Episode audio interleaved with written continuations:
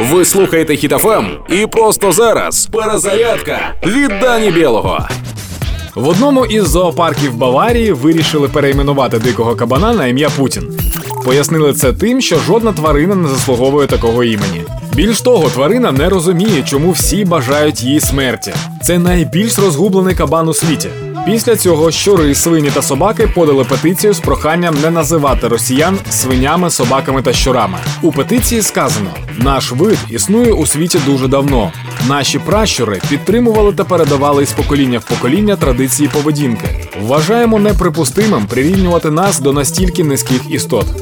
Бактерії та одноклітинні також приєдналися до петиції з проханням не називати росіян ними, бо для того треба мати хоч одну клітину. На нове ім'я оголосили конкурс у соцмережах. Люди надіслали близько трьох тисяч пропозицій.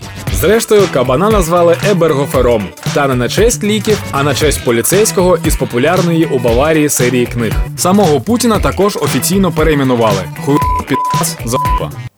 Так, а ви це запікаєте? Ну так, а люди ж тоді не будуть знати, як його називати. повір, вони знають.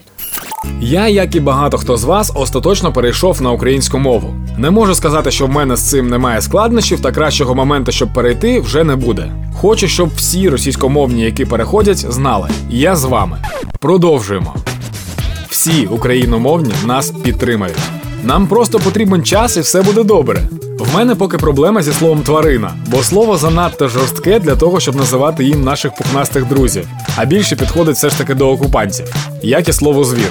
Та я звикну. Україна стоїть, Україна успішно відбиває ворога, і це можливо завдяки зусиллям кожного з вас.